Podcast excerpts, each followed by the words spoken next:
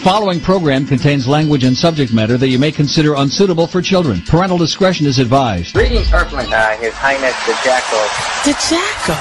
I'm going to pass the reins to Mister Jackal, the new king of radio. I think Jackal's a uh, Latino. I'm not sure, but he'll give it to you good. The Jackal. Welcome, everybody, to another exciting episode of Inside the Jackal's Head. I am your host. I am the Jackal. Tonight with me is my favorite guest that I've ever had on this show. Mister Stephen Bassett would be with me later on tonight. We got a special announcement. Something really cool is coming up on Tuesday that I want to talk about. But I want to welcome everybody first listening in all through the internet, through Shoutcast, TalkStream Live, right here on P S N radio dot com, Eleusinian Cafe, also all the listeners out there, everybody in the chat rooms, thank you for being there. It's going to be a fun night tonight, folks. Big, big news. I got a big announcement, which...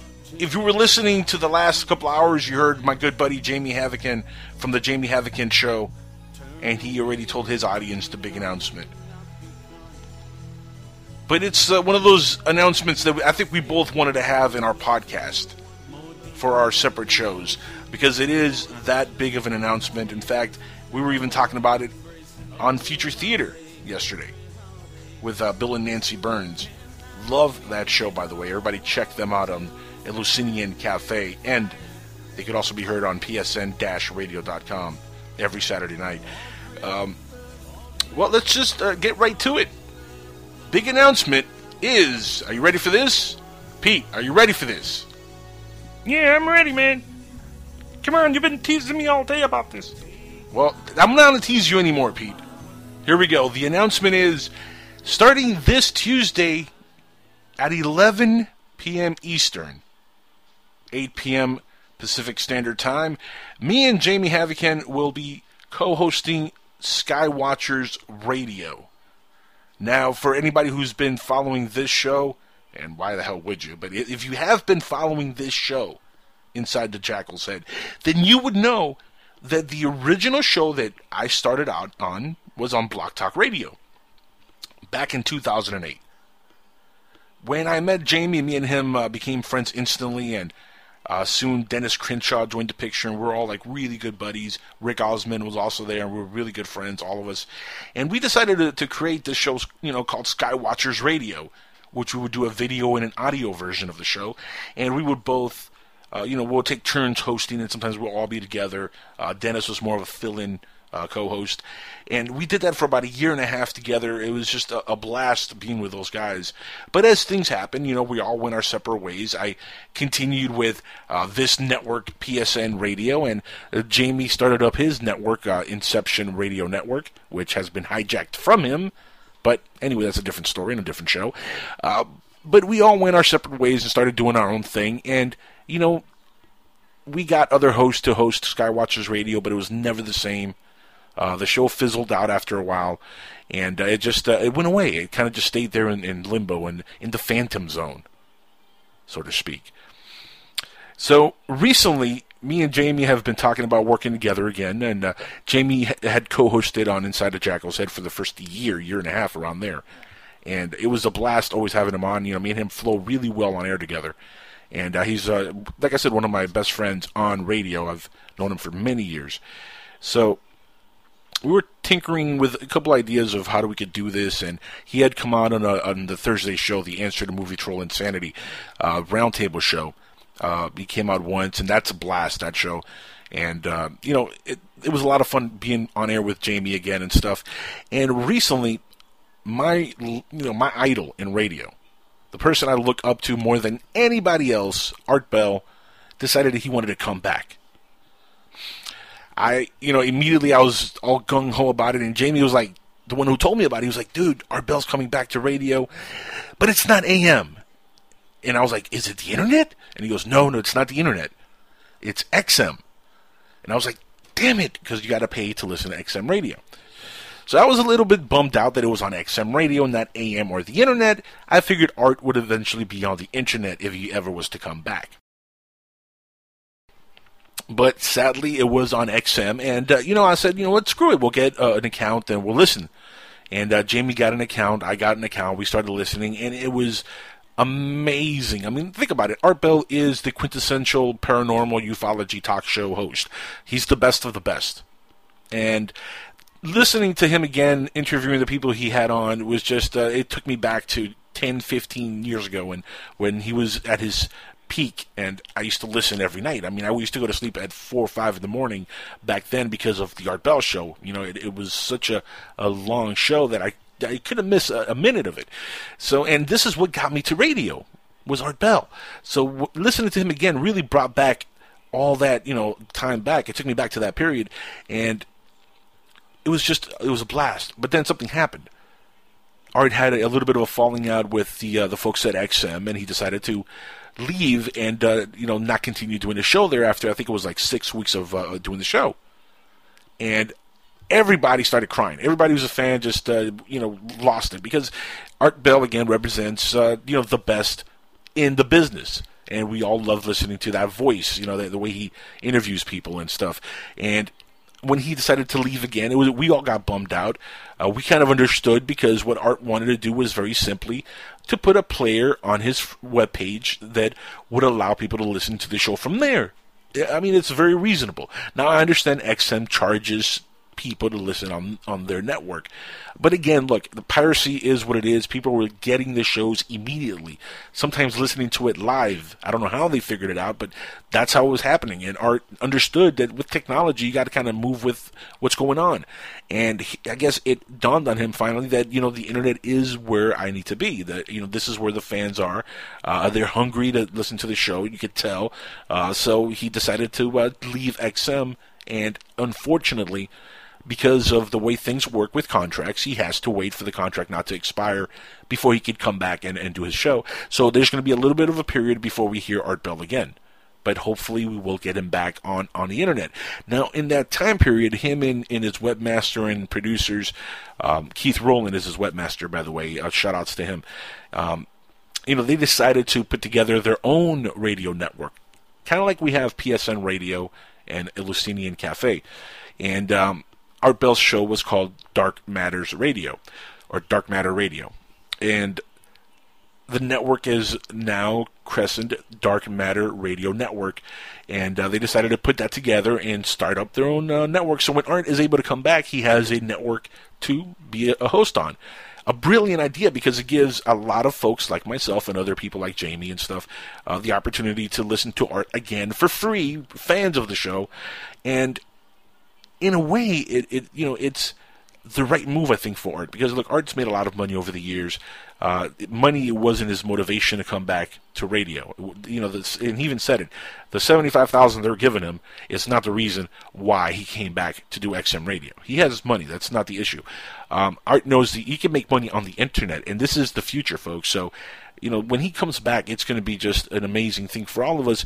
But then I started thinking, I was like, you know, this would be a great chance to get on the same platform with Art and try to find a way to see if we can make that work. Because, honestly, I, I'm a huge Art Bell fan, and just to be anywhere near the man in some capacity is, is a privilege and an honor for me. I mean, I'm completely flabbergasted just by the, the mere notion that he knows who I am. That's how important he is to me and to people like myself. Uh, so me and Jamie, like I said, we're tinkering around with the idea of doing a show together when the idea hit me to, you know, relaunch Skywatchers Radio with Jamie and myself as the co-host. So this Tuesday night at eleven p.m. Eastern marks the debut or the rebirth of Skywatchers Radio, and it will be heard live on three networks. But the main hub, the main home, is going to be Dark Matter Radio Network. Everybody go there, bookmark the page. Uh, listen to us live on the network over there. Uh, Keith Rowland has done a great job. He's been really cool to work with and getting everything set up. And uh, we have all their stuff on our website. If you go to skywatchers radio dot com, you'll be able to check that out there. Um, so I'm extremely, extremely excited about this. uh, again, Tuesday night, and uh, we already have a first guest booked. In fact, we have a couple of guests already booked.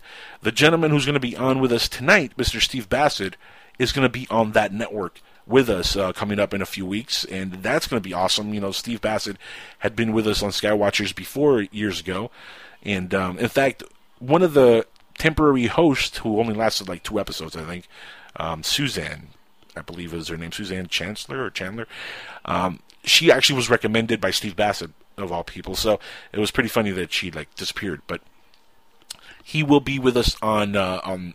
Skywatchers Radio, but we just uh, announced uh, that we have booked a couple of guests, uh, so we're ready to go. Tuesday night, you're going to be able to hear Frank Statler.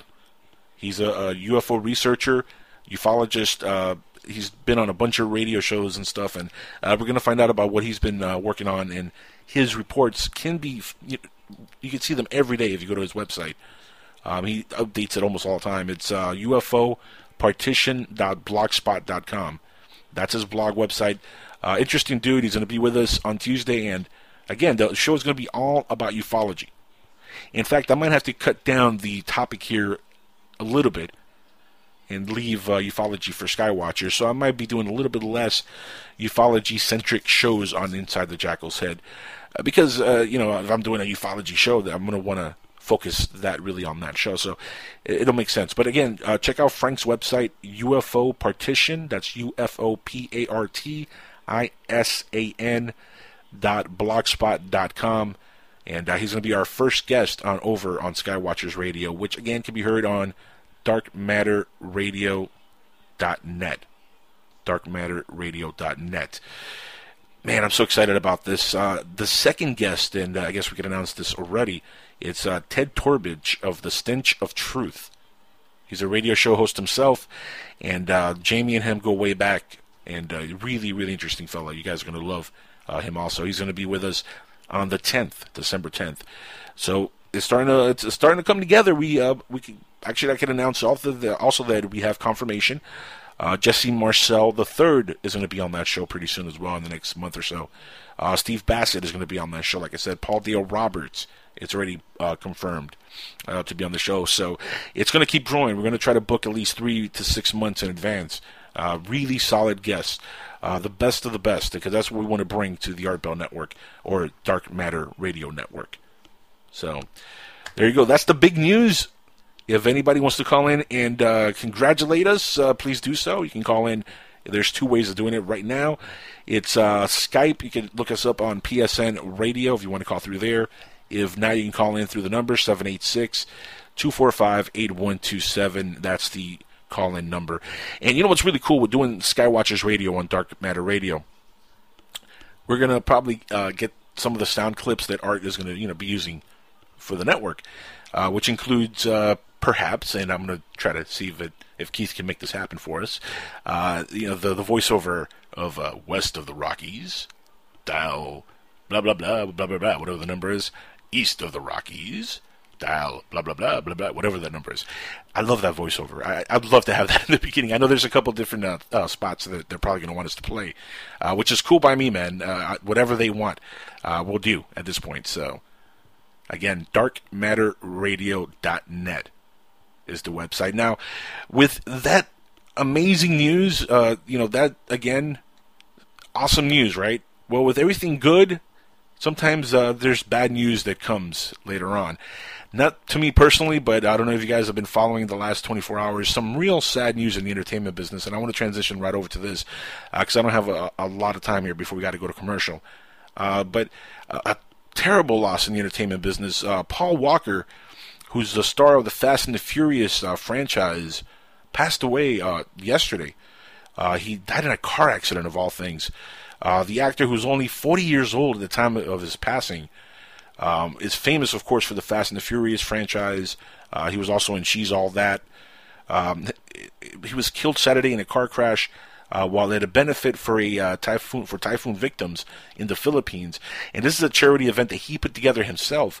Uh, the vehicle was a red Porsche uh, G T, and Walker, who wasn't driving, mind you, he was actually a passenger on the thing, uh, was on there with uh, the other occupant, which was the driver of the vehicle. uh, who was a race car driver. This is the craziest, the craziest thing. Uh, the dude driving is a race car driver, and uh, the the Porsche. My God! And I saw the the video of uh, it. It it's messed up because somebody actually shot a video of the Porsche in flames, and they were running towards the thing, and there, I don't even think there was a body left. I mean, this was very, very uh, hard to take. I mean, the, the the explosion was incredibly, incredibly bad. So, uh, crazy, uh, crazy uh, death, Paul Walker. And uh, only forty years old, leaves behind a fifteen-year-old daughter, Meadows uh, Rain Walker. And there's actually already uh, the nine one one call and a couple of people who were on the scene. Uh, their audio has already made it to the internet. I got a quick clip that I'm going to play here. Uh, Pete, load this up real quick. Uh, this is uh, the nine one one report and the audio from uh, folks on the... one fifty-six front scene. We have one vehicle fully involved. We have confirmed two D U A. Two people dead in this call. One, one of them is Paul Walker from Fast and Furious. We heard the crash. We heard the explosion, and... Uh, we got up here as quick as we could to find out what it was. There was nothing. We tried. We went through fire extinguishers. And... Man, you could tell how shaken up those folks were. Uh, tragic, tragic event. I mean, uh, dude only forty years old. Now, the Los Angeles County coroner released uh, to the press the following statement on the accident. It said, patrol deputies from Santa Clara Valley Sheriff's Station responded to a report of a traffic collision at approximately three thirty p.m., in the uh, twenty-eight three hundred block of Rye Canyon Loop, Valencia, on Saturday, November thirtieth, twenty thirteen. When they arrived, deputies found the vehicle engulfed in flames. Again, I saw the video. It is a bad explosion. I don't think there's bodies left of either victim, honestly. The Los Angeles County Fire Department uh, responded, ex- uh, says here, extinguished the fire, and subsequent, some, and then they uh, located the two victims. Oh, there was two victims inside the vehicle. The victims were pronounced dead at the scene, though. And uh, it says the cause of the collision is under investigation. The coroner's office will determine the identities and the cause of death of the victims. Of course, the identity has already been released. Paul Walker's rep uh, released a statement via Facebook saying, uh, it is with a truly heavy heart that we must confirm that Paul Walker passed away today in a tragic car accident while attending a charity event for his organization, the Reach Out Worldwide. Uh, his team wrote on his uh, Facebook page to that uh, he was a passenger in a friend's car, in which both lost their lives. We appreciate your patience as we too are stunned and saddened beyond belief by this news. Thank you for keeping his family and friends in your prayers during these very difficult times. We will do our best to keep you appraised on where to send your condolences. And uh, you can actually look him up on hashtag Team P W, which is Paul Walker's initials. Uh, again, Team P W, so hashtag Team P W. Now, Uh, Regency, the studio behind the popular franchise, uh, also uh, confirmed the news by tweeting out that it's uh, with great sadness to report that at Real Paul Walker, and they have to put his account, uh, has passed away. We will miss you. Rest in peace. That's on Twitter. Man, Twitter's so messed up because it's such small amount of characters you could use that it kind of it makes it almost sound like it's cold. You know, like, yeah, rest in peace. It's so quick. It's not like an obituary, but uh, very sad. Uh, man, I I never thought I would read Paul Walker dead at a, at a car accident. And some people are, are putting online that apparently T M Z had reported this two days before it happened as a celebrity death hoax. And uh, that is actually catching uh, a lot of attention because that is pretty popular. Not a, I don't know who started this uh, this trend, but it's very sick. I know Eminem has died on the internet like fifteen times already. I've lost count. I literally have lost count how many times they've said Eminem has died in a car accident, uh, overdose, uh, shot in a club, uh, shot by his mom was one of the reports once. I mean, that poor guy has been dead more than, uh, I don't know, than uh, who's died a lot. Let's see, than the Doctor from Doctor Who. Maybe he should be the next Doctor, Eminem. What do you think about that? Huh? Now... And a reporter says, Walker uh, tragedy reverses hoax or celebrity death phenomenon, uh, which is what I'm talking about here. Says, uh, some arise on fake news sites while, other, while, while others are started for no apparent reason on a stranger's Twitter feed or Facebook, and then they soon spread like wildfire across social media. Early reports of Paul Walker's death were met with skepticism, with many refusing to believe the actor had really been killed in a car crash, instead claiming reporting of, of his death as a hoax. Uh, this may have been due to the ironic nature of the reports, given that Walker made his name plain, a carefree street racer. However, Walker's death proved the exception to the rule.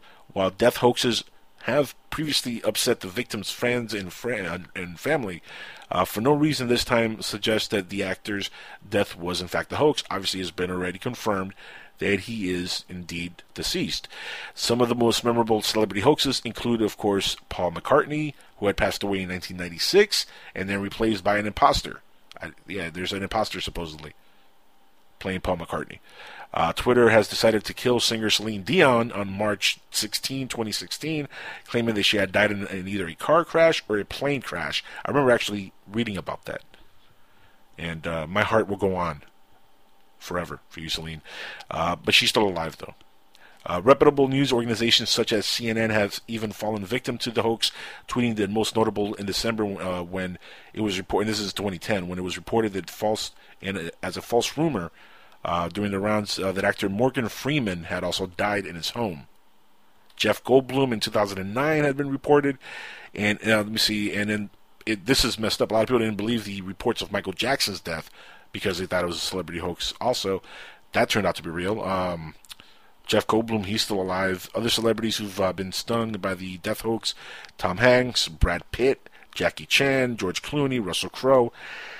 Fortunately, though, they're all still very much alive, those last few. Eminem, of course, has also been dead multiple times on the internet.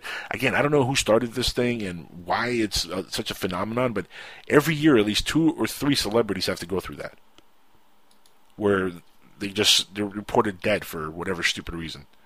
It's retarded, and uh, it's sad when it happens. And some people were actually saying that Paul Walker's death was a hoax, and uh, there was a hashtag Illuminati. If you guys look that up, uh, people have posted all kinds of stuff on there on on uh, Paul Walker's fake death, uh, crazy stuff. But no, he really did pass away, so uh, rest in peace to Paul Walker. Uh, moving on to other news real quick before we go on commercial break. Three suns rise over China. I don't know if you guys saw this report over, and uh, my good buddy Jamie Havican uh, sent me this earlier. news dot nine m s n dot com dot a u. That's a long one. Again, that's news dot ninemsn dot com dot a u. That's right. Uh, really messed up video. This is a three, well, it's not really messed up, it's just really cool, honestly. It's a three suns rise over China. An incredible video that appears to show three suns rising in the skies above China has been recorded by stunned onlookers, and this is here, the ice halo was captured above uh, Chifeng, I'm probably pronouncing that wrong, in the Inner Mongolia region of North China at about nine a m on Friday morning, in the same way that a rainbow forms a halo of light. Uh, it, it's produced uh, when the sun rays are reflected and reflected through the uh, water particles in the atmosphere, causing the uh, sim- the stimulation or the uh, rainbow effect. Uh, this is the same kind of effect, but what is really stunning about this picture is that Comet ISON was passing by the sun, and a lot of people believe that's what is reflecting Comet ISON. It says uh, it is a naturally occurring atmospheric phenomenon, also known as the phantom sun. They can only form in specific conditions when the sun is viewed at a certain angle from Earth. It also requires uh, the presence of ice crystals, I don't know about that, in circulation in the clouds, which uh, forms uh, at the altitude between five and ten thousand kilometers in, uh, in the layer of the Earth's atmosphere known as the troposphere. Uh, before the science of meteorology was developed, events such as these were used to predict the weather.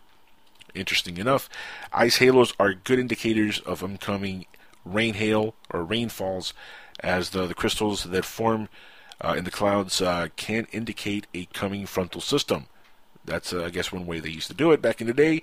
Now, of course, we got C N N weather, but uh, interesting stuff. Uh, it looks really cool, though. I, you know, it could just be, again, like what they're saying, a reflection of the sun. But could it be Comet ISIS? That'd be interesting in itself, now, wouldn't it? I'm gonna post that link on uh, the P S N chat room. Uh, if anybody's in there right now, you'll be able to get it as I post the link right in there. And I want to thank all you guys in there listening in on the chat. Right now, we are going to be joined by our guest tonight, and he is a political activist who is the leading advocate for ending the almost seventy-plus year now uh, government-imposed truth embargo regarding the extraterrestrial presence engaging the human race right here on planet Earth. He is the executive director of the Paradigm Research Group, P R G for short, which recently re- uh, produced a citizens' hearing on disclosure at the National Press Conference. That was a while back, actually. But Stephen Bassett is the man of the hour. Welcome back to the show, my favorite guest.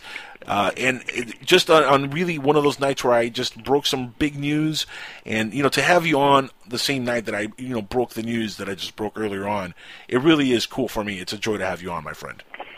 Well, yeah, congratulations on uh, being part of Art Bell's new network that's developing. I was, you know, kind of sad to see Art have to take off for two more years. I was looking forward to doing the show again. Um, you know, he he he played a major role in um, breaking out of the U F O, um, I guess you could say, circle that had been going round and round for decades when he allowed the exopolitics stuff, the political stuff, to to be part of the show back in the mid nineties. Um, gave you know brought me on many times. Uh, even mm-hmm. I, I did a couple of shows. I think it was full four hours. Yeah. So the, the political angle uh, and the, the the truth embargo, the disclosure, all these key issues we we take for granted now, were not really in play to a large audience. And he provided that base audience five to eight million, which ensured that the the disclosure movement, the truth movement, would would have a an anchor. And uh, so he was critical in that. And I I don't know if Art realizes it. I think he does. But uh, without Art, I, I would this it, it, things would have gone much slower because uh, we did not have the audience uh, mm-hmm. for this. Because um, getting one, getting that, that material on mainstream was almost impossible. And if you got you got a gig on a C N N or Fox, you got maybe what ninety seconds or something. Right. So Art allowed us to come up for three hours at a time. Yeah. If you're lucky, yeah. Yeah, if you're lucky. So uh, you know, my best Art, and uh, congrats on on, uh, on on moving into this new. New market. It's great. Yeah, it, it's an amazing experience. And you know what? I'm going to be honest with you, Stephen. I heard about you for the first time thanks to Art Bell. So here we are, mm-hmm. you know, many, many years later, a decade plus later, and we're doing a show together because of a show that I heard on Art Bell's show, Coast to Coast A M, back in the day. So, I mean, it's oh, yeah. like a six degrees of separation. Or it, it's funny how everything just kind of works out as fate would have it. Uh, but, you know, what's the, the latest stuff that you're working on? Because my audience is always, you know, asking me, what's Stephen Bassett up to? What's going on with ufology? Is there going to be disclosure? You know, what's uh, what, give us an update of what's uh, come, you know, what's up with you now. Yeah. Um, well, we're trying to consolidate the uh, and and uh, implement the uh, the uh, the outcome of the citizen hearing on disclosure. Um, as I mentioned on your show, we got the White House to put its position in writing back in September, October of two thousand eleven, where the White House stated there wasn't any evidence for any of this and they weren't hiding anything and so forth. We right. pounded away at that position, which of course is completely false. Uh, then, then to drive that point home, we held the citizen hearing on disclosure. thirty, uh, forty witnesses, thirty hours of testimony before former members of Congress, all filmed in high def, um, so that we had a record of these former members of Congress, three Republicans, two Democrats, and a Libertarian, three men, three women, literally being profoundly affected by this evidence, which has always been there, right? But we were able to bring probably the most concentrated amount of testimony ever in one place at one time. You know, went on for five days, you know, just two blocks from the White House. So we filmed all that. Got some media coverage, not as much as we would have liked, but we got a decent amount. But what was important is we filmed it. So there are three things that are about to go forward. The pace is pretty much based on funding. We need to raise money in three areas. We're trying to do that. We have crowdfunding things up on the website.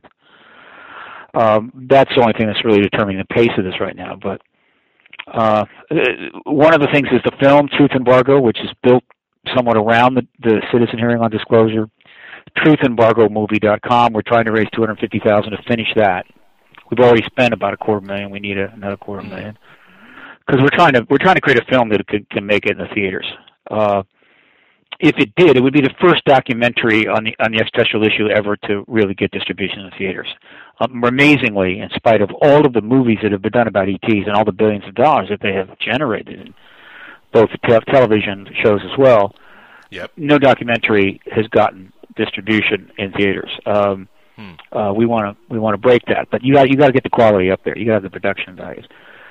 We've launched the foundation, which is up now, citizen hearing foundation dot org, nonprofit, five oh one c three, and we're going to raise money to pursue a U N resolution calling for a world conference.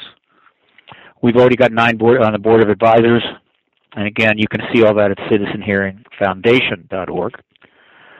Uh, and then we are trying to complete the full editing of a D V D set of the Citizen Hearing on Disclosure, thirty hours, ten D V Ds approximately, uh, in a professional that we will sell worldwide, uh, and we're trying to raise about another twenty-five thousand dollars to complete that project. But so those are the three things that are underway, leading up to, uh, and they will all be simultaneous with what may be the final move in all this uh, in this uh, advocacy game, chess game we've been playing, and that's the Congressional Hearing Initiative. Paradigm Research Group Congressional Hearing Initiative. You can you can learn about that at, at citizen hearing dot org. If you hunt around, you'll find it. Uh, soon it'll have its own own section. Uh, there's also a, a link to the funding for this at the paradigm research group dot org. These are all the kind of the sites that are primary to all these initiatives. But uh, let me sum it up for your your listeners very very succinctly. The uh, Congress has not held hearings on this since nineteen sixty-eight. They held a hearing back then. It was part of the wrap-up when the government was going to close all this up. They held a hearing to say we had a hearing, and then they uh, they uh, completed the Condon report, which said nothing to, nothing to see here, move along. That allowed them to shut down Blue Book. They were already in the process of closing out the NICAP uh, by kicking out Keogh and taking over the board and shutting it down. Uh, sort of to say, hey, now it's over. You know, go away. And and it did. It worked for about ten years. Uh, Pretty much the pressure was off the government, substantially off the government, from sixty-nine to seventy-eight. So they got about nine years of respite, and then everything changed uh, when a very important historical figure, uh, Jesse Marcel Senior, mm-hmm. uh, was found by Stanton Friedman, who interviewed him and started to come forward and and say what happened at Roswell, re reigniting the whole Roswell event, which is probably right. the key event in American history of all. Oh this. yeah. Yep. So the government was back in the soup, and they've been in the soup ever since. So, uh, but th that was the last hearing, and uh, there had been numerous attempts to get hearings over the years. Some were, ge were generated inside Congress, and they were all blocked, mostly, I think, by the intelligence committees, or the chairman of the intelligence committees at the time. Uh, but the public efforts to get hearings have also really gone nowhere. Just you just meet a, a brick wall. Um, And, and we know why, and, and, and the Citizen Hearing on Disclosure showed why. Uh, this unprecedented event in the National Press Club last uh, April twenty-ninth, May third, and that is that these six members of Congress with eighty years of tenure um, who, who, who were paid to come and, and con conduct their, uh, their role as, as members of Congress, once again, but as former members, uh, for a citizen hearing as opposed to a congressional hearing. And they all came in pretty neutral on the subject. I mean, I know I talked to them all. They weren't close to it, but they hadn't embraced it. They were generally neutral. Uh, but experienced, they weren't novice members of the political arena. They were, they were experienced political people. Right.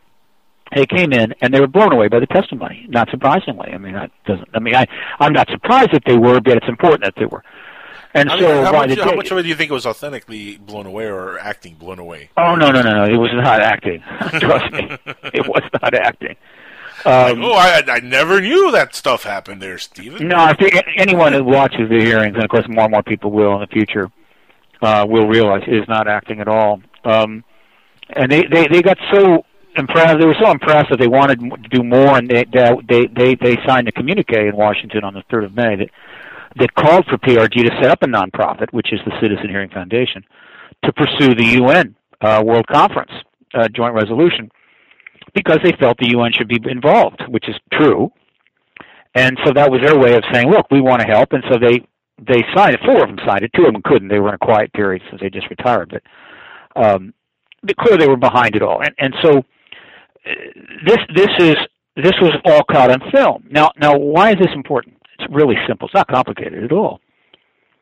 If a one of the House committees, one of the appropriate House committees, could be intelligence, could be uh, science and technology, uh, could be government reform. Pick one. They may have, you know, eighteen, twenty members on them. If one of those committees were to hold hearings, where, say, over a period of a couple of days, fifteen to twenty of the, the strongest witnesses were to come and testify before them, they would undergo the same transformation that our former members uh, at the C H D uh, went through. And it would all happen on camera, lots of cameras, because I think these hearings would be probably the most covered hearings ever, oh, definitely. frankly. Yeah. Uh, and once that happened, I mean, once the the public watched this un happen, and, and and the political media saw it happen, it would be it. That would be the end. The truth embargo would be finished. Uh, it couldn't. It couldn't. The truth embargo is vulnerable now, quite a bit vulnerable, and and uh, well, with the internet, I think honestly, this would be just the nail in the coffin with the internet. I mean, everybody who is interested knows what's going on at one point or another. Well, I mean, a lot of people know it's true, but uh, right. what we until we can break through to the mainstream media and get them fully engaged, and also get the Congress involved and get the president to come out and announce E T presence. We're not really going anywhere with this issue. Right.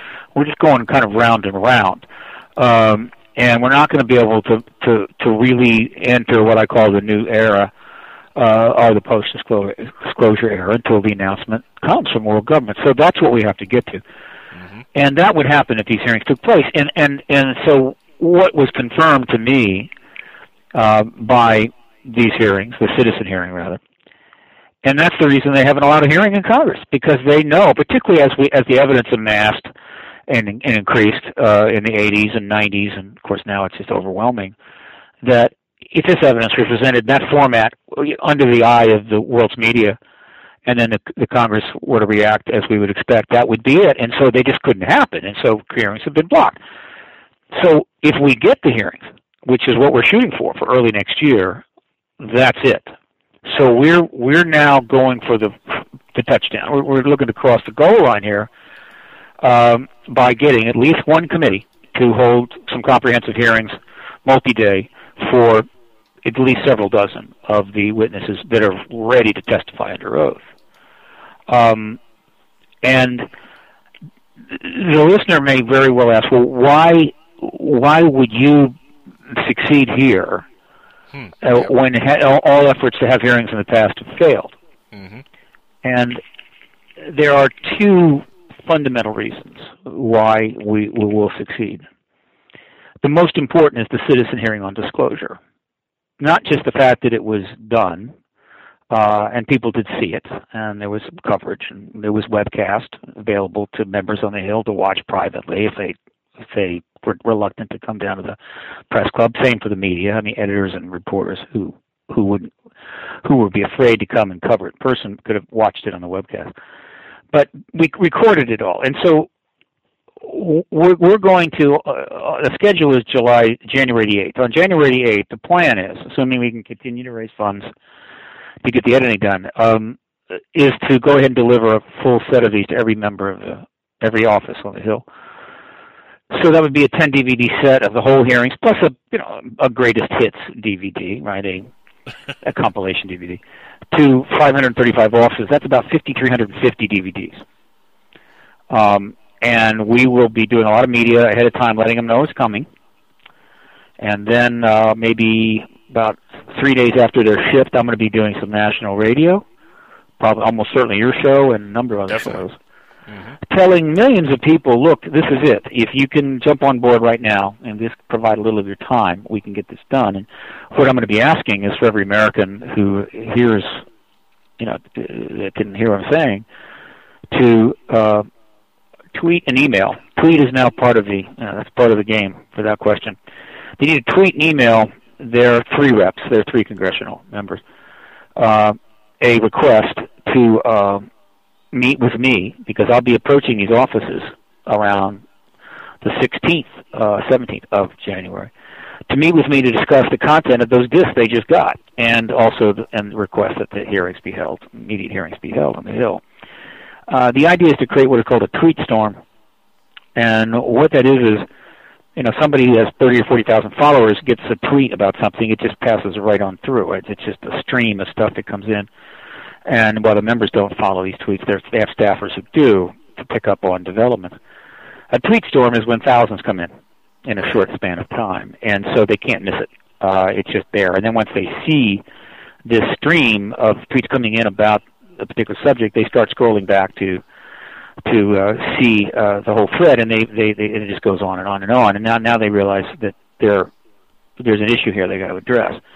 Uh, same with emails, right? You get one or two emails, you get a thousand, two thousand. Well, that's that's a different ballgame.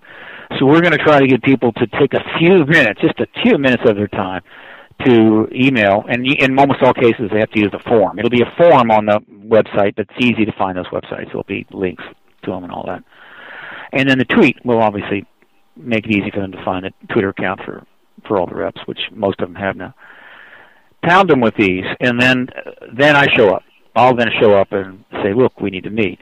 Um, then we're going to send a letter to committee chairs, the key committee chairs that are appropriate, signed by former members of Congress.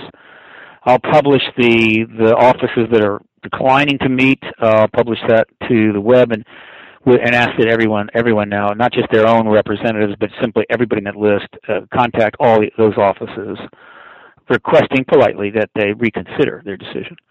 So we're talking about a broad spectrum approach to the Congress, at the at the core of which is thirty hours of unprecedented testimony before former members of Congress, never been done before. And where, where they when they watch it, when they finally get around to watching some of it, they don't have to watch all of it. Basically, what they'll see is this is what hearings would be like: uh, pretty powerful witnesses, amazing testimony, extraordinary issues being raised, the former members of Congress totally on board, really appreciating it. Uh, that's what they'd be asked to do, and, and really all they're being asked to do is to simply sit there and listen. They don't have to now, give some speech about the E T, so they simply sit there and listen to the, the, the, the witnesses and let the rest take care of itself. But here, Stephen, let me ask you, you know, once we reach that point, uh, you know, what's the next step after that? I mean, uh, you know, they're gonna, they'll, they'll have the hearings and, uh, you know, present the evidence. And, I mean, what do you expect their answer to be? Do you expect them to say, yeah, we know about this, this is true, and just come out with everything? Or do you think they're going to go that route? Or what do you expect their answer to be? And what's the next step after that? No, it'll move very fast. Um, the, the Congress may not have to do anything, I think. Right.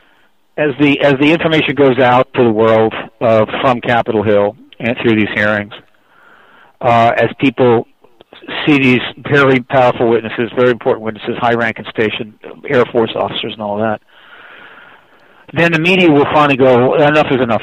Um, we're just not going to sit on this anymore. And they're going to go investigative mode. That's it. I mean, they'll, they'll start asking some very hard questions of the obvious people, and there's just nowhere for those people to go. I mean, they have no answer. I mean, they've managed to keep the truth embargo going by basically keeping their head low and doing nothing, saying right. nothing, lying on occasion. The Air Force has shouldered most of the burden of the lies. Mm-hmm. Um, the White House, though, handed us a gift when it put out its formal position in October two thousand eleven, saying there was no evidence at all for any of this.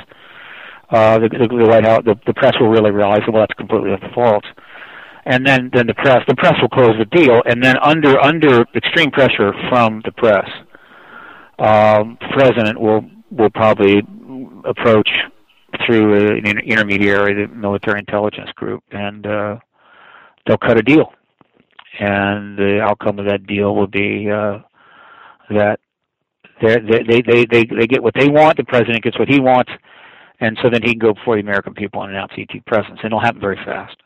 So the Congress may not have to do anything. Just hold the hearings, uh, and so, that'll so be that. You, so you really think they'll get all the way to the president and, and just tell him, go ahead, you know, th it's time to release the information? Well, uh, it, it's, it's, there's going to have to be a deal struck.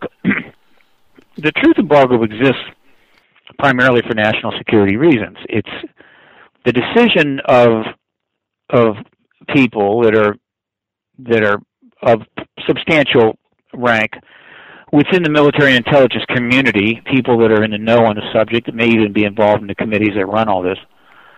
They have felt that acknowledging E T presence was not in the national security's interest. Right. Up until right now. Uh, And now, now that sentiment has certainly changed, I think, since nineteen ninety-two. I, I think they're, they're leaning more and more towards doing this, but they, they've sort of got themselves boxed out because they yanked everything out from the Congress and the President. And so you have the Commander-in-Chief who's really not briefed on this. And so if the Commander-in-Chief doesn't have the information to go forward, they, they, they, they can't act unilaterally because that would be treason. And, and so they're boxed out. So the whole thing is kind of stuck. Um, and so, but at some point, I mean, it, it becomes an intolerable situation. And, and, and, and that point is simple. As Bill Clinton knows, uh, when the media finally decides to go, uh, you know, nuclear, it's over. I mean, right. Yep. You're, you're done. You're toast. You might as well just come right out and tell everything. Um, and so as that approaches, and I think the hearings in Congress will generate that, they will realize they have to do something. And so uh, th there will be kind of a mutual, I think, sentiment that they need to, to get together and cut a deal, um, meaning that the President cannot go in front of the American people and announce an E T presence unless the President knows that certain important information that will be required to accompany that announcement and, and certainly maybe follow it in the ensuing weeks will be available to him from the Air Force and the C I A and, and whoever else is, is holding the information. Not everything, but certain things. And that's the deal that'll have to be struck. The, the, the, the Air Force, I mean, the, the military intelligence committees will say, look, we can't. We're not. We we don't think all this should be out. We think there's a lot that has to be held back. So you got to stay away from it. But we'll give you this. Is that enough? And the President will say, "Well, I need this. I need that." Right. And then they'll just come to a deal. And once they have a deal, then the President can comfortably come forward and say, "There's an E T presence." And if the, if the press says, "Well, how do you know that?" Well, he'll say, "Well, here's a video. Watch this." Right? You know what I'm saying? Hmm. Right? And, and it won't be some YouTube yeah. video deal. Right. It'll be say. some Air Force chase plane with some pretty profound. Pretty profound uh, evidence. Some yeah, some credible evidence. And that's uh, and it's funny you mentioned YouTube because that is that is the the rough part of believing uh you, you know anything because it's so easy to, to hoax these things. Uh, you know what kind of evidence do you think they'll put out first? Do you think it'll be something little like microbial life has been found? Plus we know there's a presence. No, no, no, uh, no, no but no. nothing major. Or do you think they'll come out and say you know Roswell happened? Uh, there's been some form of contact. Uh, they've been here for a long time. Something no, uh, along no. those lines. Disclosure is the, the acknowledgement of the E T presence. Just the right? simple extraterrestrials, entities, those craft are, they've got pilots. That that's right. that's the fundamental announcement. All right. There, once you're forced to that, you can't. I mean, once that once this once these witnesses turn up on Capitol Hill, the idea will come out. Well, we don't know what they're saying, but there there may be microbial life. I mean, that will that will last about ten seconds. No, it's it's the it's the ultimate event, the event we've been shooting for forever.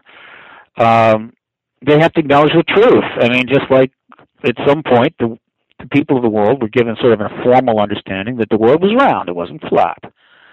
Uh, and, and the Earth went around the sun, not the other way around. I mean, these were, you know, th th there was no way to sort of hedge that. You just tell the truth. Um, the evidence they're going to come forward with, I think, I mean, if I were them, I would I mean, some of the easiest, the easiest evidence they could provide to, to make the point crystal clear would be gun camera footage from, from defense chase planes. They, they've been chasing these things for a long time, and they send up planes and they film it all. But but you, you never see that film. I mean, obviously that does not get shown. In fact, right. uh, if you if you think about it, where is all the gun camera footage from the interceptions? Uh, We know they go up to do that. We know that they're seen on radar, but you never see it. Well, the reason you don't see it is because that would be smoking gun, end of the line, end of the right. truth embargo material. So it, it obviously can never be released. And you could file F O I As all day long for for for those gun camera films. You're not going to get them, but they got them, and, and so they could bring this out, and they undoubtedly show these craft maneuvering uh, ahead of and around our our finest planes, and then shooting off at high speed. Maybe even some of this film might go all the way back to the fifties. That's pretty conclusive. I don't think the press will need any more than that. I think that'll be, yeah, fine, okay, you got it. I mean, they could say, oh, you photoshopped it all. Yeah, it's all photoshopped. I mean, they could, but, you know, when you think about it, given everything that we do know now, no, most people say, no, you obviously you, you finally acknowledge E T presence. So that that's what I would do. I, I don't expect anything more exotic than that. Uh, now, what happens after disclosure? That's a whole different ballgame. Uh, who knows what information that, will exactly. come forward? That's the that's the question right there. I mean, will we get information on the technology aspect of this thing?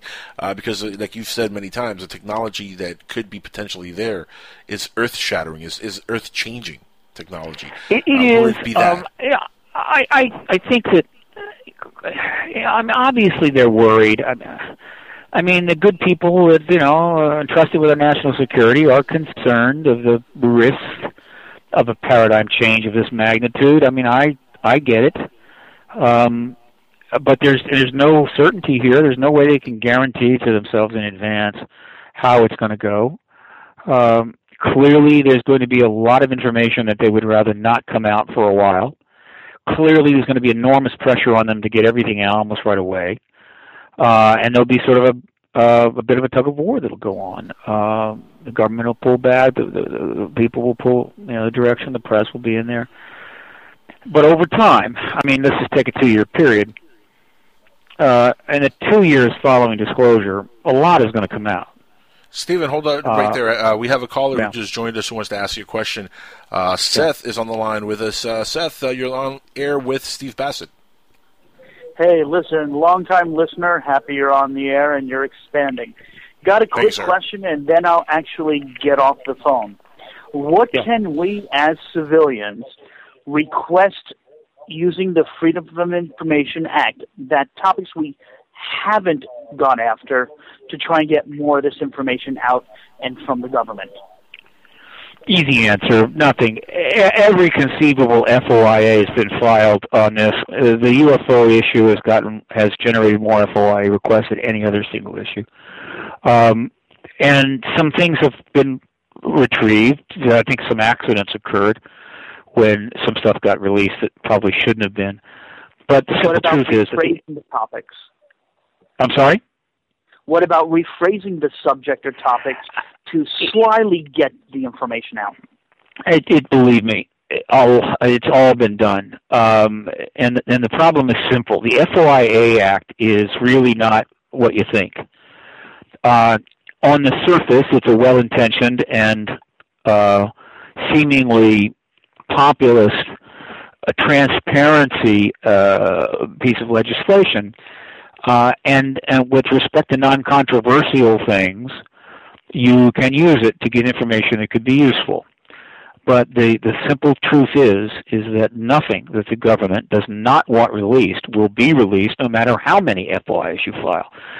So if you file, say, for the gun camera footage from chase planes going back to the nineteen fifties that went up to intercept U F Os, you're going to get a response. You say, we don't have it. And you can file a lawsuit, and, and that won't go anywhere. So the F O I A gives the appearance of giving more power to the people than it does. But we've used it. We've done, you know, it's, it's produced some things. But it's, it's difficult, time-consuming, and expensive. We don't need to do it anymore. We already have enough evidence to prove the E T presence many times over. Uh, so now it's we're focusing on um, those things that have the that are most likely to generate immediate action on the part of uh, the government. And the, the citizen hearing on disclosure was in that vein. The Congressional Hearing Initiative will be in that vein. Uh, the, the petitions we've sent to the White House and so forth to get their position. We're The, the the the major lever. There's two major levers that are being pressed right now to finally trip the switch inside the U S government to cut the deal and get the disclosure done. One of them is international. Other countries are putting pressure on the U S by publicly releasing files, cooperating with U F O researchers, and so forth. Quite a few, actually. This is not helpful to the truth embargo, obviously. Uh, the U S is, because the U S is the the leader of this, the creator of the truth embargo, it can't do any of this. Any actions like that would immediately trigger a media frenzy, and so the position of the U S government is the same as it was in nineteen sixty-nine when they shut it all down.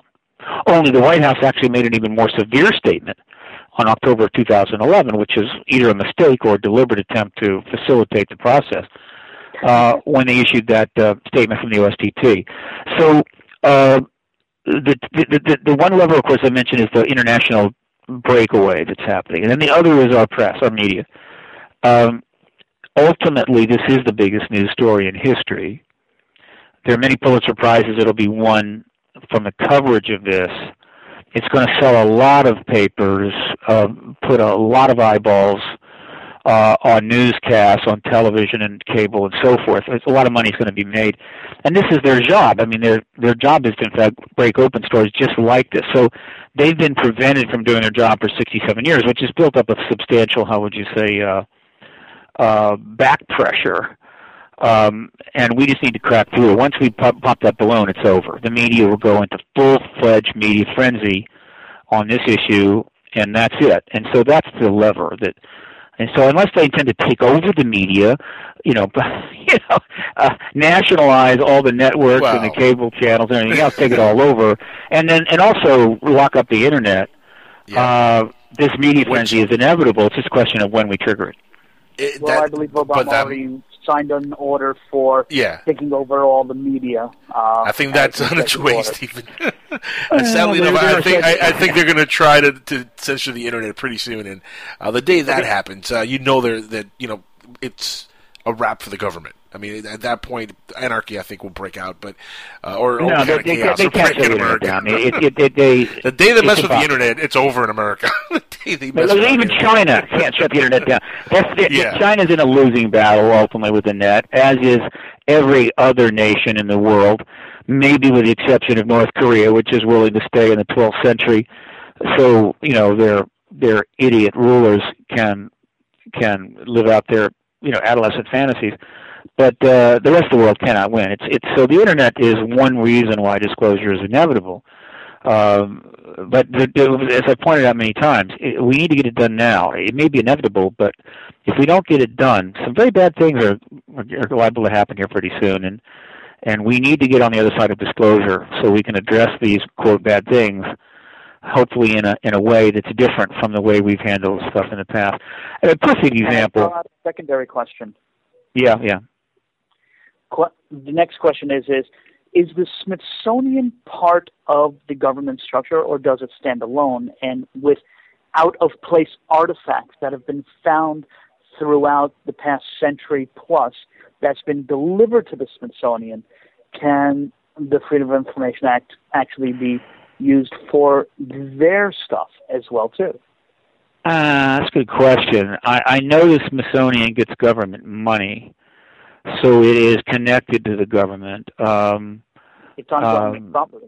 But it's a quasi, I guess you could say it's a quasi-governmental entity. Don't know if it comes under the F O I Act or not. Again, it wouldn't matter. Nothing that threatens the truth embargo will be released, no matter how many F O Is you file. Uh, I, I'm pretty sure the Vatican's got quite a bit of pretty profound information in their archives, but they choose not to release it. I understand that. Mm-hmm. Yep. But the point I was about to make is, is that, just to give you a classic example of old paradigm uh, worldview or old paradigm way of dealing with things, which is just so useless now and yet so dangerous, it, it is always a new example of this. And the latest example has to do with China extending its Uh, defense, uh, offshore defense zones to include these, these couple of islands in the, you know, south of Japan. I mean, these islands are uninhabited. There's a bunch of rocks.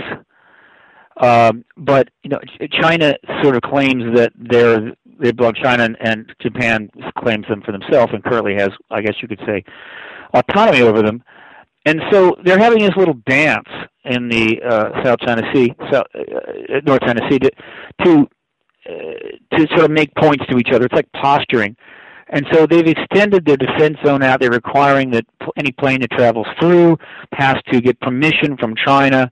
Uh, the U S doesn't acknowledge this. We're already flying uh, military planes through that without requesting permission to show strength and so forth.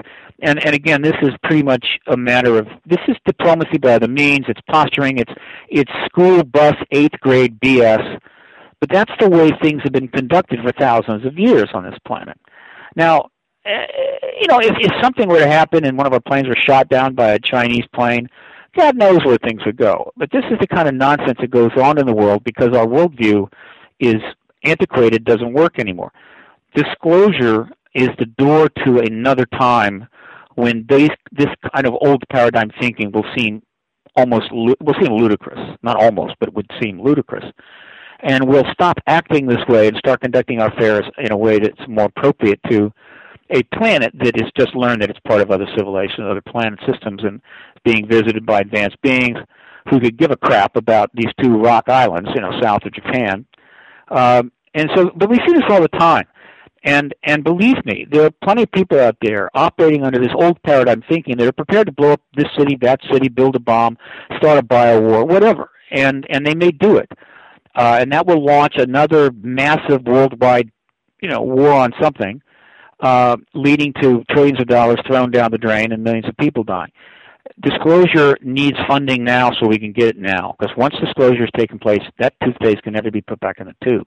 We are in the post-disclosure world, and everything that we do after that will be based upon the worldview of the post-disclosure world under some extraordinary new information, not available in uh, acknowledged form now, but will be then.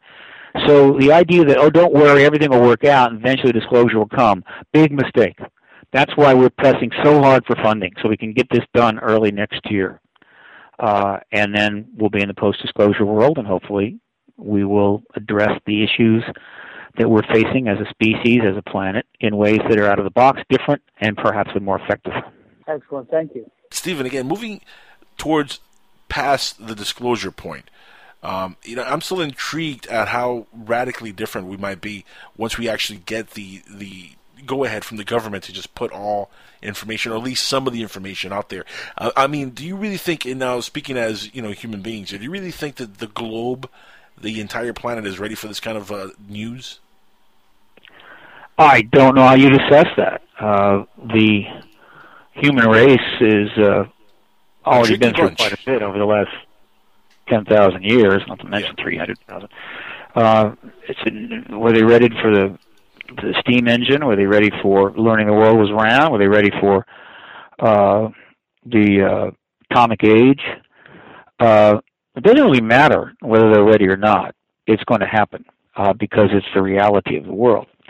But um, to be truthful, uh, based on, I think, the, the, the, the appropriate criteria, and given, oh my Lord, nineteen fifty-one onward, that's like uh, sixty some years of television and and uh, movies about E Ts, and of course all the documentaries and and so forth. The awareness of the issue is practically universal. It's not not going to surprise anybody, uh, I think, that they're, that E Ts are here, though they may be shocked to have it confirmed.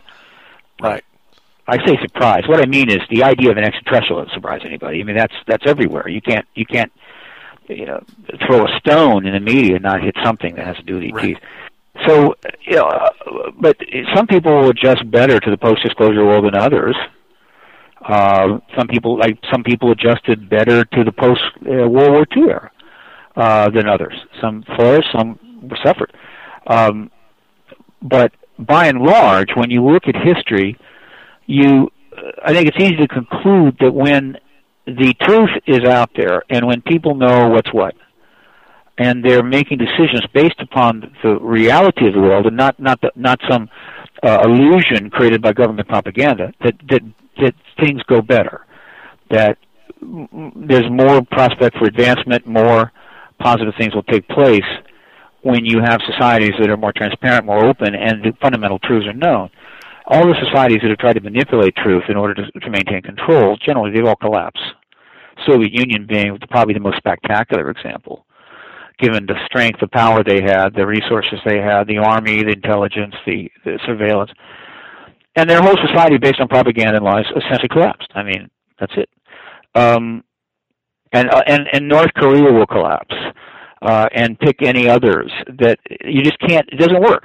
And so it comes down to the fact that that the idea that we'll continue to withhold this, this truth and withhold this information because we're not ready is, is uh, well, first of all, it's, it's, a, it's, a, it's a huge hubris on the part of uh, the military intelligence community to think that they know what's best for the entire world. Um, and uh, it flies in the face of history. And there's so many good things that could come from breaking through this barrier that, you know, there's just very, there's very little case to be made anymore based on the known knowledge. Now, there are those who claim the government knows some things that are so upsetting that they can't reveal it. They can't allow it to be revealed, so disclosure can't really be allowed to happen because it leads right. to that information coming forward. I've heard this argument. Uh, by and large, I've not seen any evidence to back it up. These are mo almost all speculations. Well, right? most of these would be religious, you know, implications uh, were recreated by them. I mean, this is some of this is some of the stuff you're talking about, right? Uh, actually, worse than that. I mean, that that's not kind of that big a deal. Uh, no, I'm talking about stuff even worse than that. Uh, that oh boy! Would uh, that they say, well, you can't bring it out? Um, and my response has always been the same.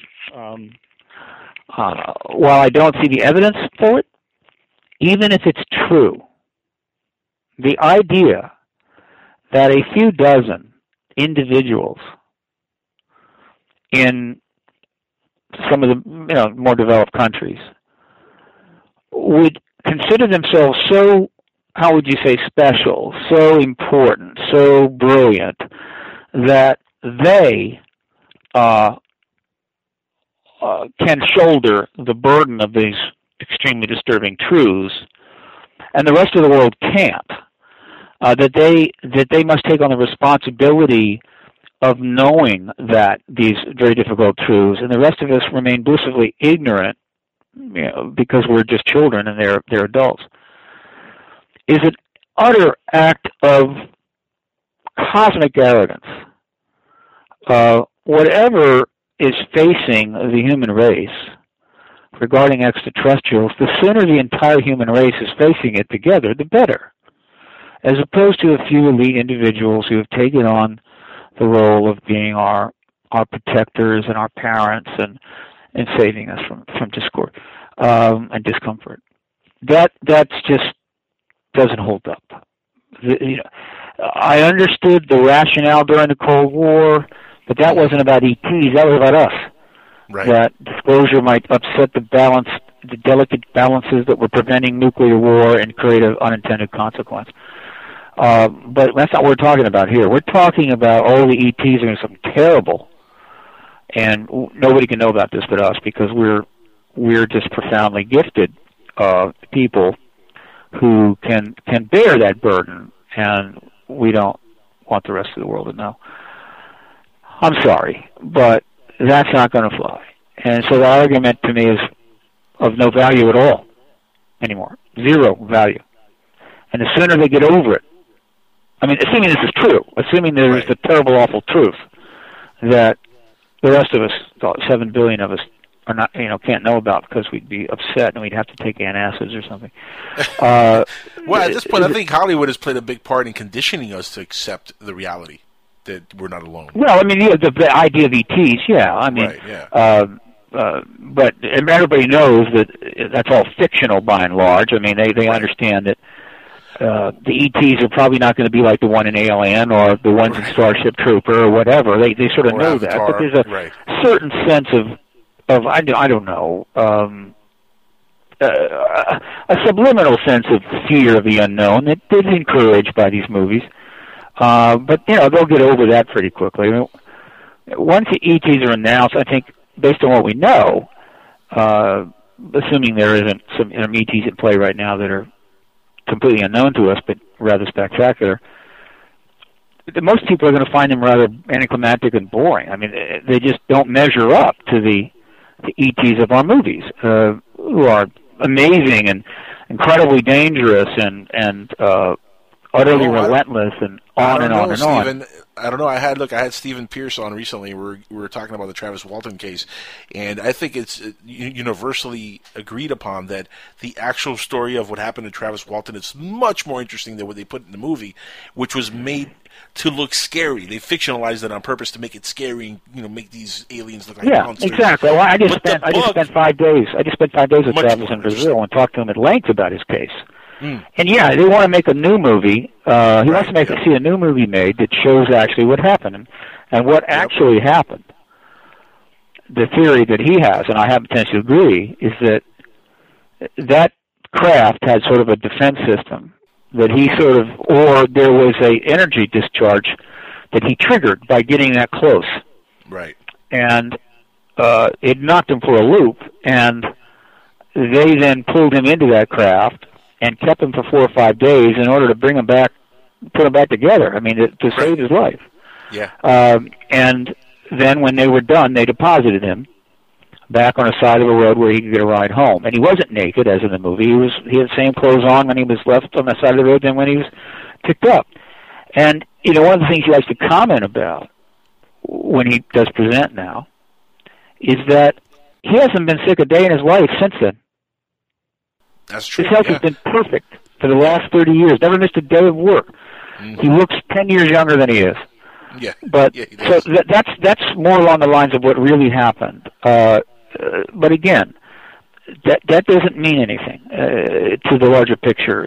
The government may know something that we don't know that will be profoundly disturbing. And I appreciate their good intentions, but the idea that they're going to continue to play this truth embargo game, which has become an absolute asinine, asinine absurdity, in order to, quote, keep that burden to themselves. My message to them is lay that burden down.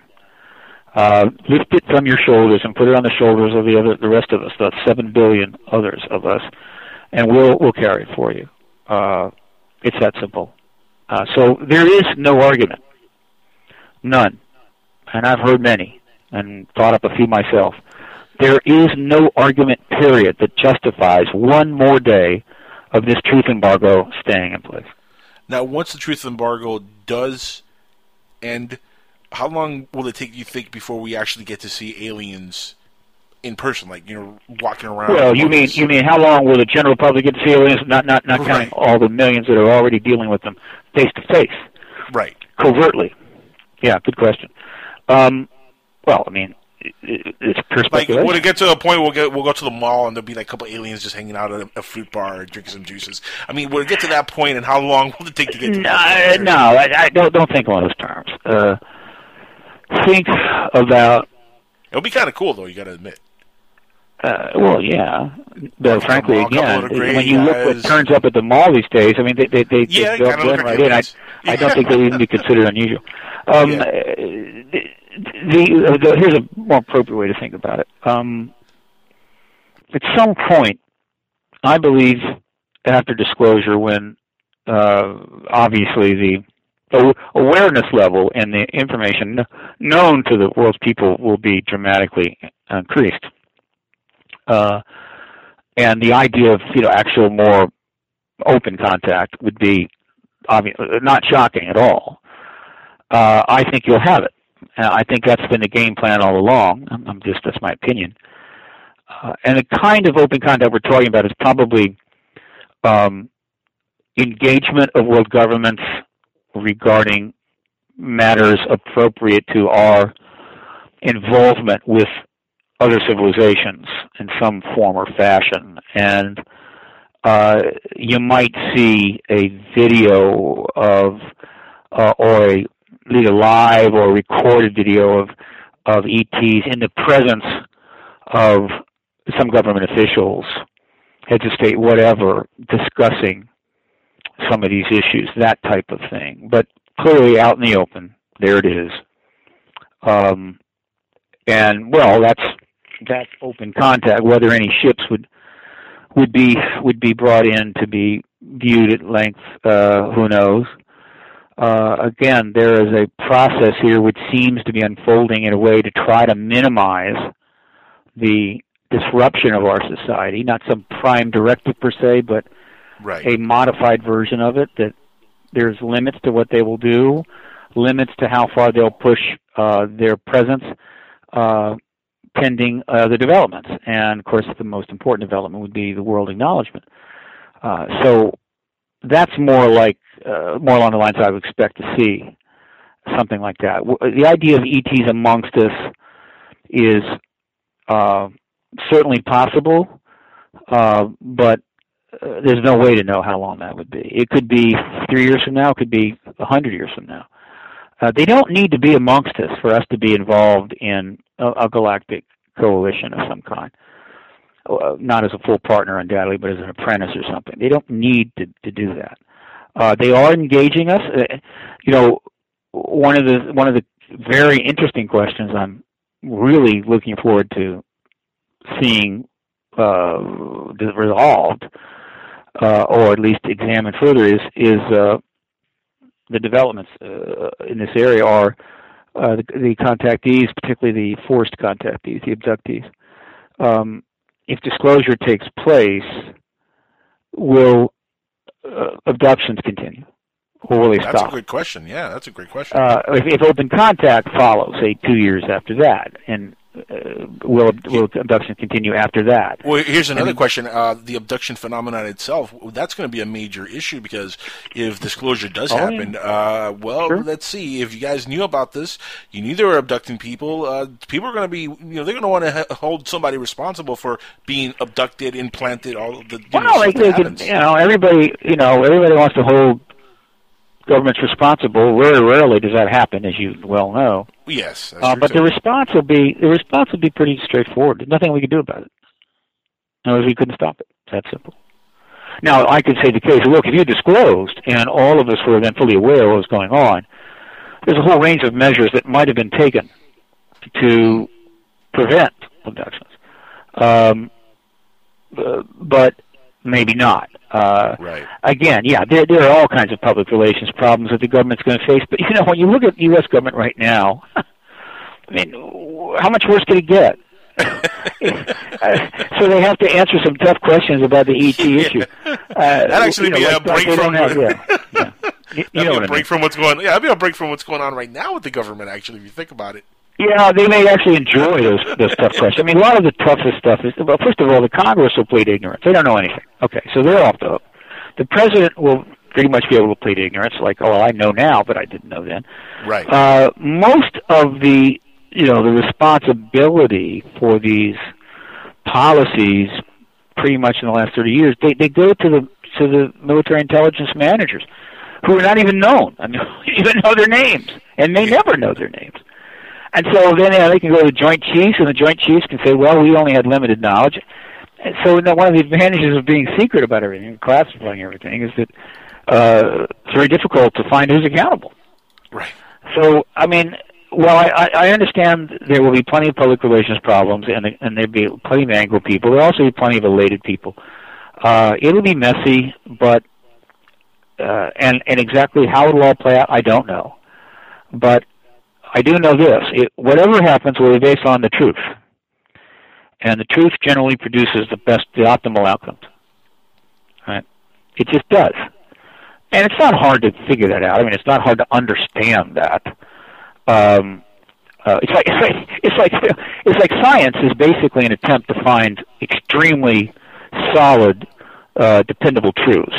Right. Such as, you know, laws, literally, laws of physics, which are, uh, supposedly universal throughout the entire galaxy, the entire universe, uh, and and that's useful, very helpful.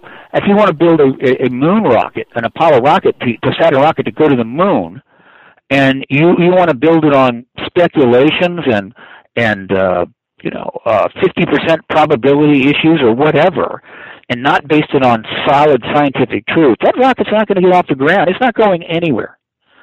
Uh, and so maybe you save some money. That's true. Uh, maybe maybe you can take some more vacation time, whatever. But the rocket's not going anywhere. I mean, it's that's that simple.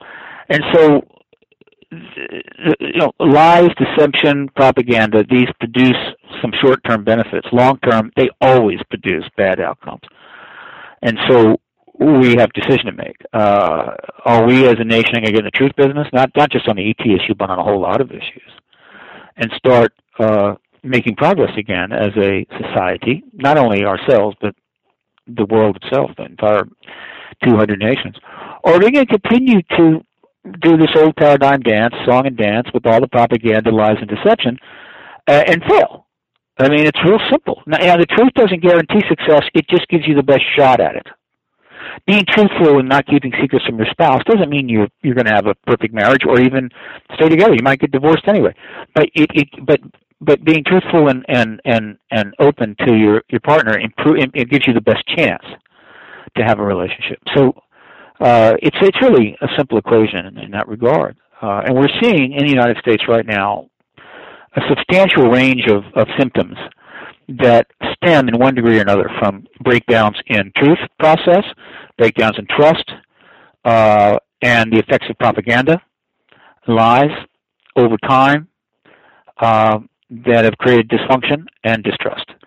And we're seeing the breakdown across the board in, in, in, in uh, American institutions where, you know, we, we, we have a lot of things going for us too, so we hang in there. The stock market's very high, but uh, that's good for a few people. But when you look at the total picture, it doesn't look pretty at all. And so what can I say?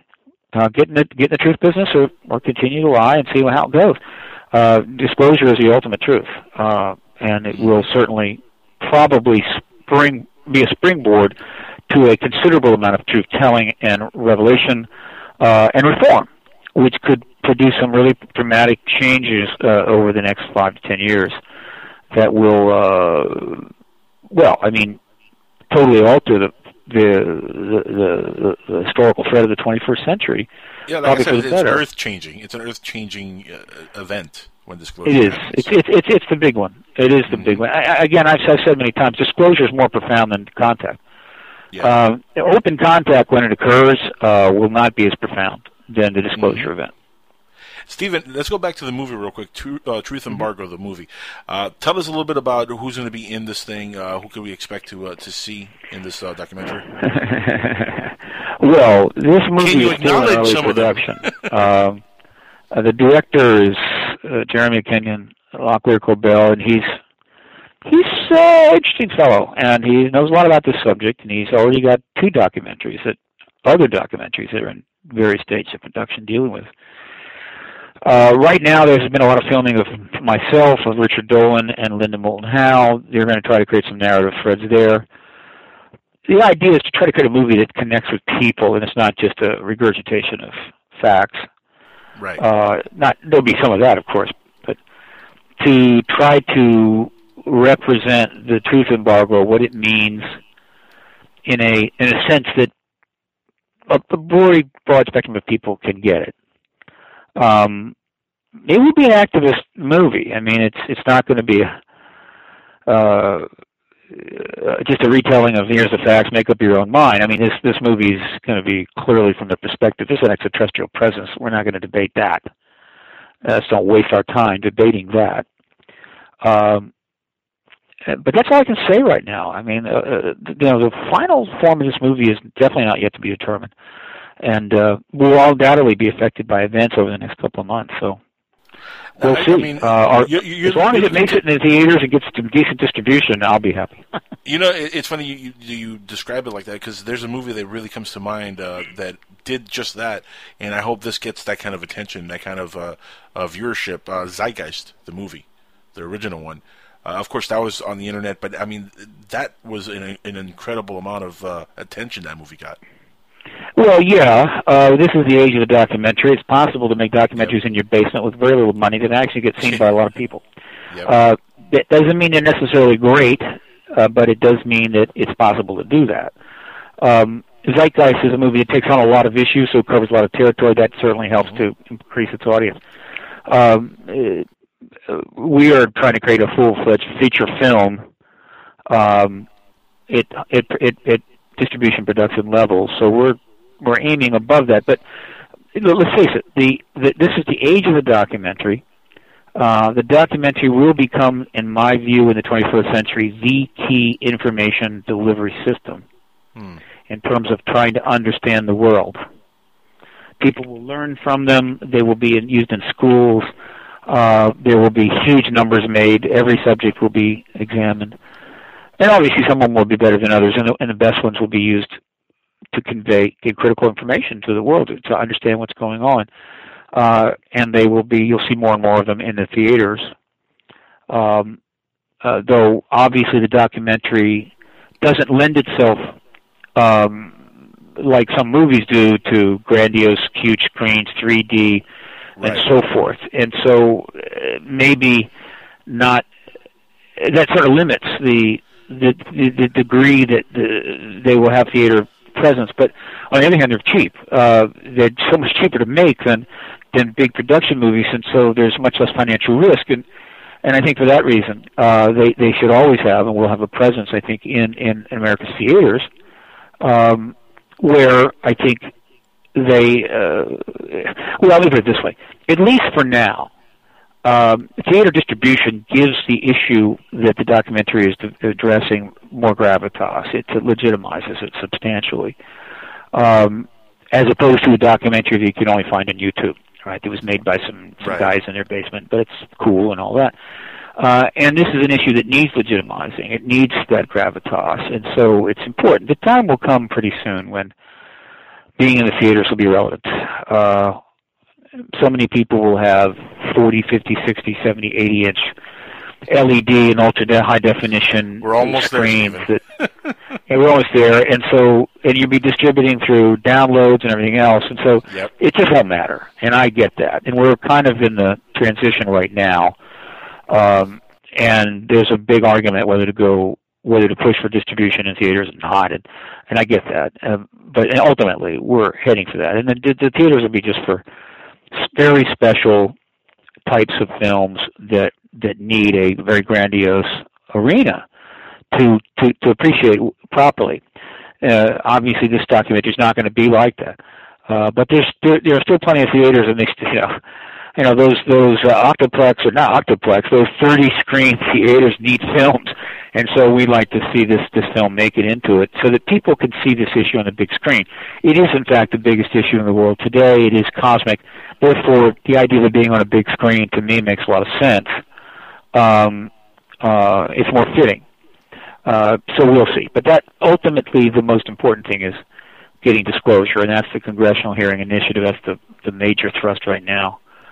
Uh, we need about another twenty-five to fifty thousand to really ram that home, but we're going to go forward regardless. And then the film is coming along, and then the foundation. We we want to get this international stuff going. Uh, I don't, you know, who knows when we could actually achieve a world conference. Probably after disclosure, frankly, but the very fact that we have a U N initiative underway, I think, is going to generate a lot of international media. That'll spill over to the Congressional Hearing Initiative. So we're just piling on, I guess you could say, right? You might, you um, might want to talk to Seth if you want to put a conference together. He does that uh, for a living, actually. That's one of the things he, uh, the gentleman who called earlier. In fact, I don't know mm-hmm. if you remember the U F O Info Weekend that was supposed to take place a couple years back. Vaguely. You know, there have been a lot of attempts to create these online conferences and so forth. It's still difficult to do. Uh, it's it the is. Public doesn't, he knows. you know, sign on to this too easily. It's it's still a long ways away, but but it's coming, and I get it. Yep. Um, uh, and and and those efforts are, are important because the people are learning and and they're developing certain skills. Um, uh, uh, but for now, uh, the uh, the the primary medium of of uh, delivery of information is uh, documentaries and and YouTube uh, uh, representations of events like the citizen hearing. Right. That's what's getting you know to. I mean, you know, I think it was uh, the Korean rap singer that put out the uh, the YouTube video that I believe was one of the only one of a couple that have crossed a billion views. That, that's hard to comprehend. I mean, but think about it, a billion views. Um, So it just gives you a sense of what's possible. Right. Now, typically the things that get these large views tend to be ridiculous or silly, but catchy. Right. Uh, but believe me, you know, uh, serious issues under the right circumstances can get those kind of views. And so if you can put a video up that has extremely important information and a billion people view it, the impact globally is, is hard to measure. I mean, it's just off the scale. So that's, that's there, and that's, that's where things are right now. Um, and that's where we're going to focus is uh, is uh, keeping material on YouTube. Uh, obviously, selling the D V Ds of the of the citizen hearing, get those around the world. They'll be shared by a lot of people, and uh, and of course the movie, uh, the, the documentary. You know, now, it'll it, get distributed it, in every way, fashion, every every form it can. Stephen, if uh, one of the listeners, for example, wants to contribute to uh, to make the movie happen, let's say there's a financier who is interested in uh, you know kicking in a couple bucks, how could they get a hold of you so they could uh, go ahead and do well, something? Well, they get a hold of me. They just go to um, they just go to truth embargo movie dot com, and they they will find the crowdfunding on there. Um, and there's a you know it's one of those classic crowdfundings with various uh, incentives and this and that. um, and, uh, uh, and and and and there's uh, there's two ways they can do it. They go WePay. We use WePay and also PayPal. They can use the PayPal button uh, if they don't like WePay, or, and also international contributions have to come in on PayPal because WePay doesn't do that.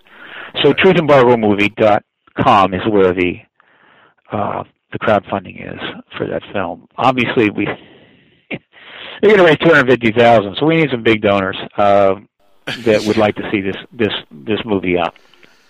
I would have done it if you, you would get it. I'm telling you, that there's so much interest in the subject, and uh, there's so many people with money who are interested in the subject.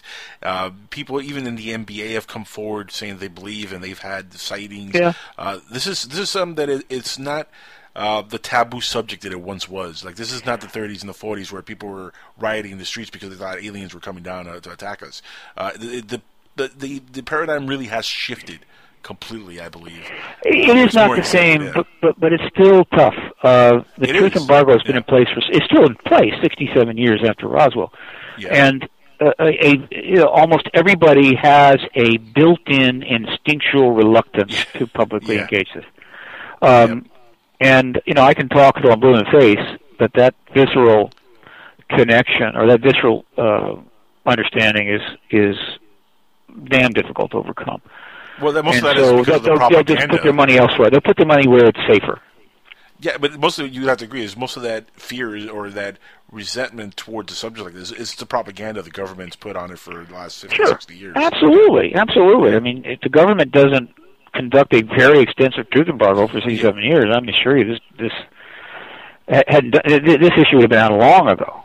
Um, so they they made a decision, uh, and. It, They've still that's still a policy, um, but it's not being defended or at least pursued like it was. It's it's almost in a, they're almost in a passive position on it now. Right. Yeah.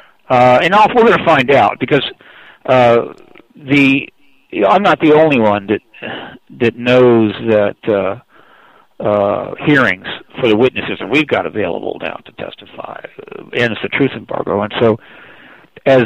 If we start to get any traction on the Hill on this, then if there is still an adamant intent by the managers of this issue in government that this simply truth embargo cannot end, then they're going to have to move the block. Mm-hmm. And it'll be interesting to see if they do.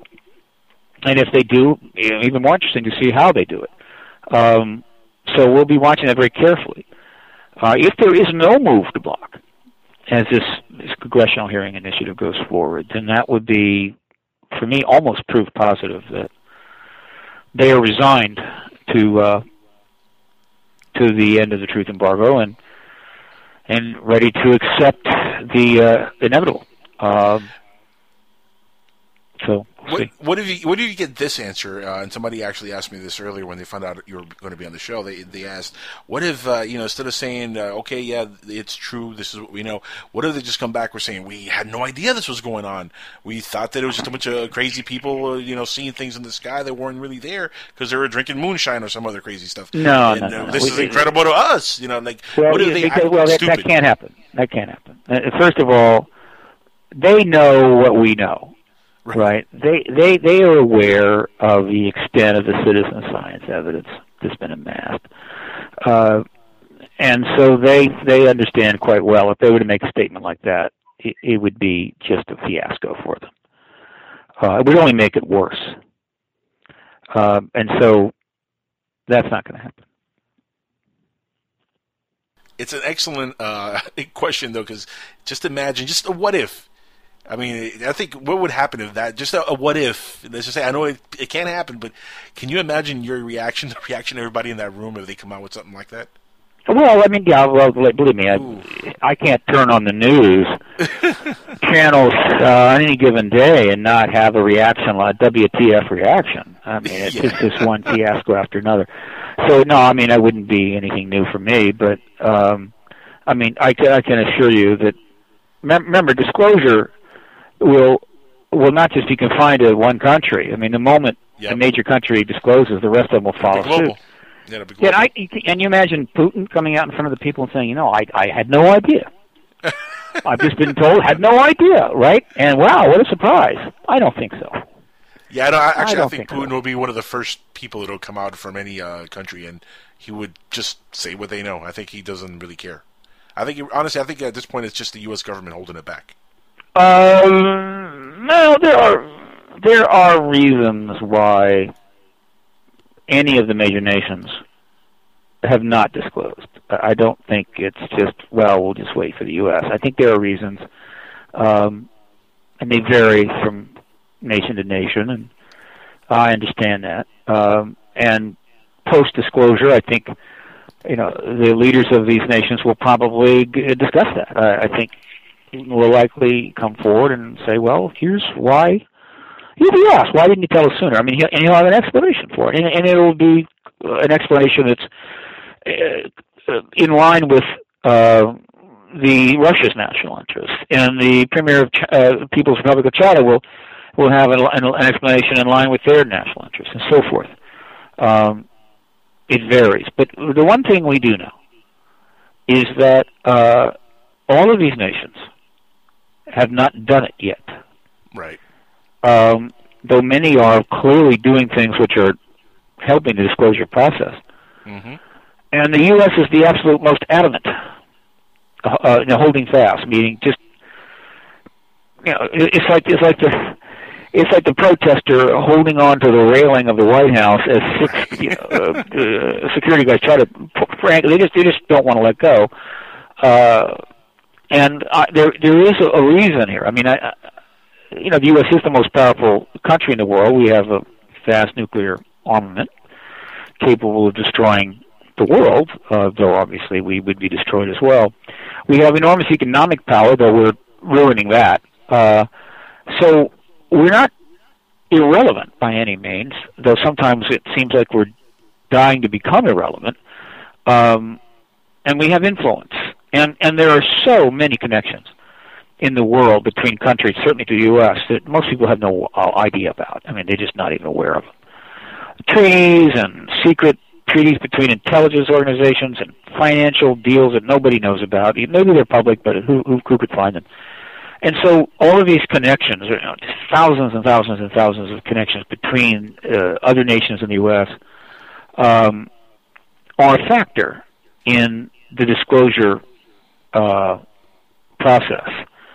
Uh, and I, I do think that a substantial number of nations are deferring without question to the U S, meaning, look, it's not our call.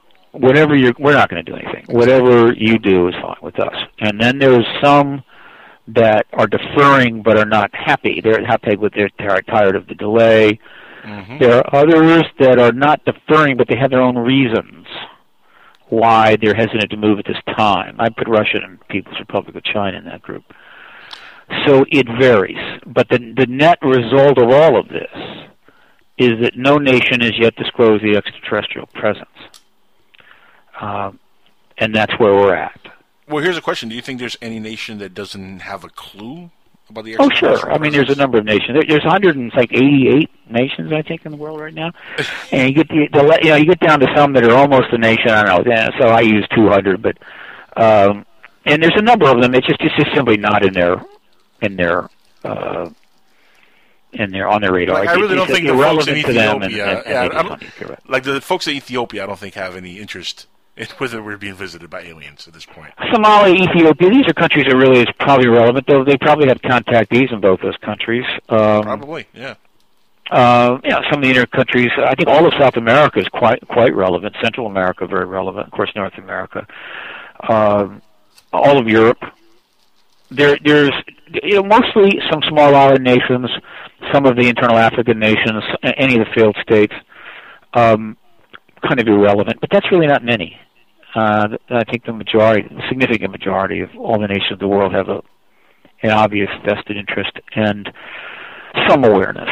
Every nation with an air force is aware of E T presence. Yeah, that's, right? that's unless they have one plane or something. But they've got. You know, they've got we have a very small army in our country. They're aware, right? They've got film. They've all got chase camera, chase chase footage, Stephen, which they're is, uh, old, which they're they're classified. It, it's always a blast to have you on. We're out of time, unfortunately. Uh, we're going to have you back on uh, pretty soon on Skywatchers Radio. I definitely want to have you on there soon. Uh, once again, the website is truth embargo movie dot com. Uh, guys, if you want to donate to the cause, you just go to the page, go all the way down. Uh, there's a Truth Embargo campaign right there, right, Stephen, where they could uh, make a donation. And, and the Congressional Hearing Initiative, which hopes to launch on January the eighth, if they go to Paradigm Research dot org. They can. I'm sorry, Paradigm Research Group dot org. They will uh, have see obvious link over to that that funding uh, uh, campaign to to give us funds we need to, to to push it properly. You know, we'd like to get this done by March. We'd like to have these hearings in place by March. Stephen, you're always a, a, just a, a joy to have on the show, and I appreciate your time. Thank you so much for being here, my friend. Until the next time. Bye. Until the next time. Guys, that is, of course, the world-famous Mister Stephen Bassett, and uh, just another great episode with Stephen. Again, this is uh, the, you know the subject that we're going to be talking about on Skywatchers Radio on a weekly basis. Uh, like I said earlier on in the show, I might not talk about it as much on this show anymore because of that show, just to keep it, you know, really focused on that on that show. But, uh, you know, if you are into that subject, please tune in uh, to Skywatchers Radio on uh, the Dark Matter Radio Network. Uh, Stephen... Great guest, uh, gentleman. Uh, he's a gentleman. He really is. Again, everybody, check out the website, truth embargo movie dot com and uh, the paradigm research group dot org. We're going to be back next week right here on Inside the Jackal's Head with another amazing guest. And uh, this is actually one of my best friends in all of radio. I love this man. Uh, Mister Dennis Crenshaw is going to be on the show. And uh, big announcement, of course, uh, Dennis Crenshaw coming back to radio. And uh, that's going to be a lot of fun to have him back on P S N Radio. So uh, please tune in next week will he, when he will be my guest on Inside the Jackal's Head. Check out his website, the hollow earth insider dot com. Till next Sunday, peace.